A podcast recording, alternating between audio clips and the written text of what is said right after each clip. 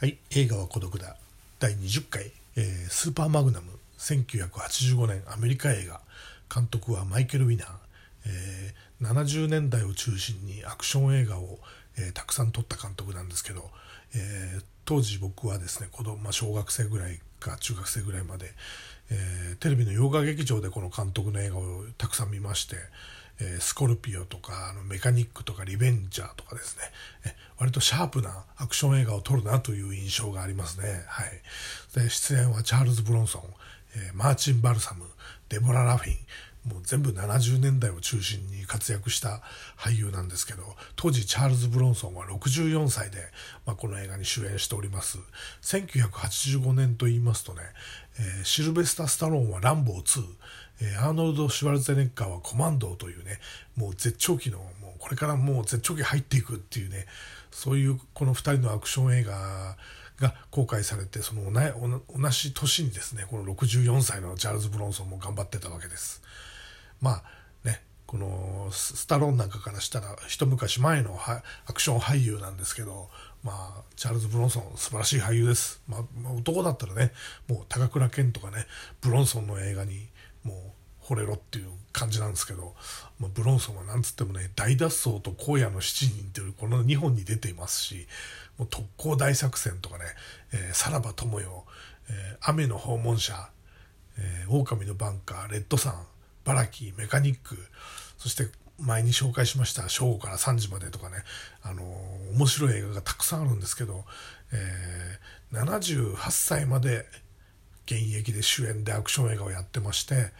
まあ、2003年に81歳でお亡くなりになったんですけどね、まあ、ブロンソン、あのー背もね1 7 0センチ台でねアメリカ人にしては、まあ、外国のねハリウッド俳優にしては背も低い方ですし、まあ、全然顔もイケメンじゃないんですけどもう男の中の男っていう言ったらもうチャールズ・ブロンソンっていう感じなんですよ。はい、でこの映画「スーパーマグナム」なんですけど、まあ、これは放題ですけどね、はい、スーパーマグナムっていうもう題がもうバカですよね。バカというかね、これ褒め言葉ね。はい。まあ、最高、バカイコール最高ということなんですけど、もうこの題名最高ですね。スーパーマグナム。はい。でもね、これね、現代はですね、デスウィッシュ3という映画なんですよ。これシリーズものの3作目でね、デスウィッシュっていうシリーズが5本あるんですよね。1から5まで。はい。で、これ日本題は全部違う題名で、まあ、1作目から言いますと、狼をさらば、えーロサンゼルス、そしてこのスーパーマグナム、えーバトルガン M16、狼をさらば地獄のリベンジャー。これ、この5本になってるんですよね、日本の題名は。で、この内容なんですけど、まあ、あの、ポール・カージーというね、設計士がいましてね、これ普通の男なんですよ。奥さんと娘がいる。で、ある時ね、まあ、奥さんをね、あの、町のチンピラにね、うん殺されて、えーそして娘も犯されるというね、とんでもない目にあってね、もう絶望のどん底に行くんですけど、もう何を思ったかね、このポール・カージーという男はね、まあやっぱ復讐を考える。何を思ったかっていうか復讐を考えるわけですね。はい。そしてですね、もう当然あの、その自分のね、妻と娘をひどい目に遭わしたやつをまあぶち殺すということでね、もう一人自警団ともね、一人自警団を結成しましてね、まあ、とにかくあの、殺していくわけです。そしてね、もう町のダニどもをね、とにかくもう、片っ端から殺していくとね、え復讐以外にもね、もう街のダニをもうどんどん殺すというね、はい。そういうもう街のね、もう本当に迷惑しかかけないようなね、生きてても意味のないような、もうクソみたいな奴らをね、全員ぶっ殺すっていうね、そう、そういう映画なんです。で、あのもう一人自警団としてね、最初はニューヨークなんですけどね、狼さらば。で、第二作目はロサンゼルスね、ロサンゼルスに行ったりね、まあいろいろなとこ行くとこ行くとこでね、そういう街のチンピラをね、ぶち殺していくっていうね、でも素晴らしい映画なんですけど、はい。で、この3作目のこのスーパーマグナムっていうのが、まあ一番面白いですね、はい。で、この監督のマイケル・ウィナーは1作目から3作目まで監督しておりますね、はい。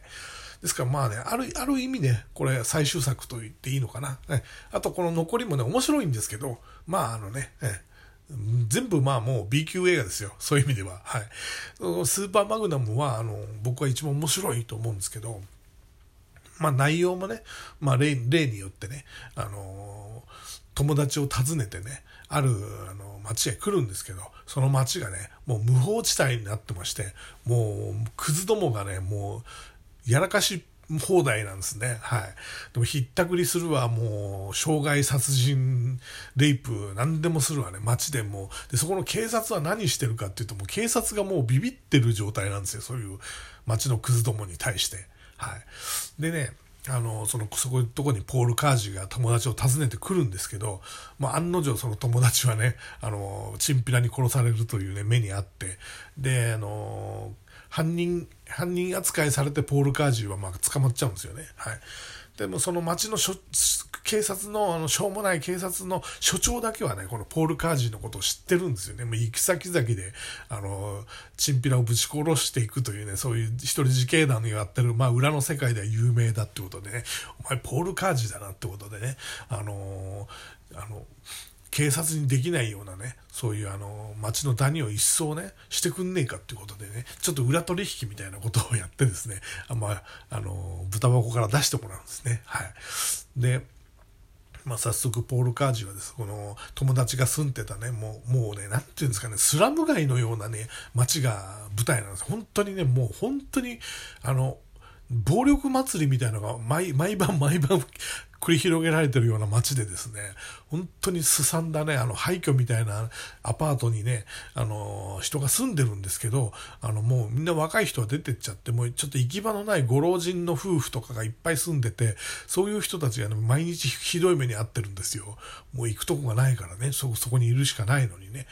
で、あの、金をむしり取られたりね、いろんなひどい目にもう毎日会ってるところに、このポール・カージーが来て、あの、とりあえずは町のダニどもをね、ぶち殺していくんですよ。どんどんどんどん。はい。それでもう、あの、その、老夫婦たちは、あの、やったっていう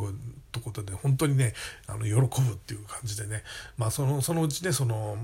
町でね、あの、暴れてる一番、その、ラスボスみたいなやつがね、もうあいつなんだと、あの、ポール・カージーってやつはなんだと、もうぶち殺せってことでね、あの、いろんな他の町からも仲間を呼んできてね、もう戦争みたいになるんですよ。本当に町一角のがね、本当に市街戦みたいなね、戦争映画みたいになるんです。ここすごいですよ。だから、あの、当時ね、同じ、同じ年にランボー2とかコマンドとか、まあ、すごい映画もあったんですけど、もう全く引きを取らないね、スケールでね、この64歳のチャールズ・ブロンソンはね、もうかっこいいです。本当に男の中の男っていう感じでね、そういうチンピラをもうバンバンぶち殺していくんですね。はい。それでですね、この映画の、そうですね、あの、吹き替え版っていうね、あの、吹き替え問題にちょっと、あの、メスを入れる、メスを入れるっていうか話していきますけど、僕はね、吹き替えが好きなんですよ。吹き替え派なんですね、映画っていうのは。っていうのはね、まあ最初の頃は僕もね、あの、中学ぐらいの時はやっぱり字幕、あの、テレビの洋画劇場のあの吹き替えはダサいなと思ってて、やっぱ映画館行って吹き替えで見なきゃって思ってたんですけど、まあ、結局、結果、英語わかんないですから、英語がわかればね、あの、多分言語で見ると思うんですけど、英語がわかんないで字幕読んでても、あの字幕ってあれ字数が決まってんですよね。はい。何文字しかこう出せないっていうね、画面に。だから、例えば、あの、俳優さんがベラベラベラって喋るじゃないですか。で、すごいいっぱい喋るシーンとかってあるじゃないですか。それでももう字数が限られてるから、3分の1ぐらいしかそこに字幕として出せないっていう場合があるわけですよ。そうすると、あの、意味がね、ちょっと半減するというかね。で、あの、最近よくね、あの、おばさんのね、ひどい、ひどい翻訳家の人もいるじゃないですか。ああいう語訳みたいなのね、ベテランなのに語訳をするような人とかもいますし、だったらね、もう吹き替えだったら、あの、喋る言葉と同じように喋りますから、あの、内容がやっぱりその、英語でね、言語で、あの、喋った文と同じぐらいの、あの、内容をね、その吹き替えで喋ることができるんで、字幕よりもね。はい。だから、あの、本当に、あの、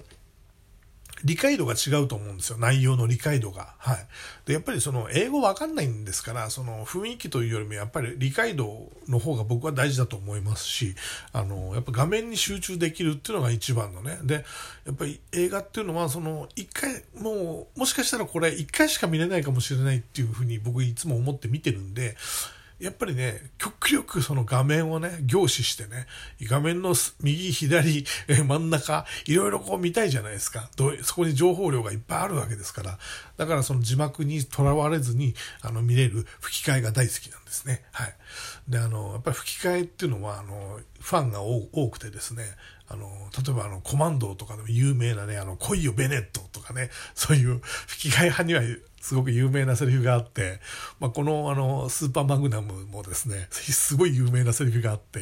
その、老夫婦のね、あの、おばあさんの方がね、その、ま、窓の外でね、あの、その、ポール・カージーがね、ダニをね、あの、バンバン撃ち殺してるのを見てね、あの、その旦那さんに向かってね、あなた、カージーさんよ、ダニを撃ち殺してるわっていうね、これすごい有名なセリフなんですけど、はい。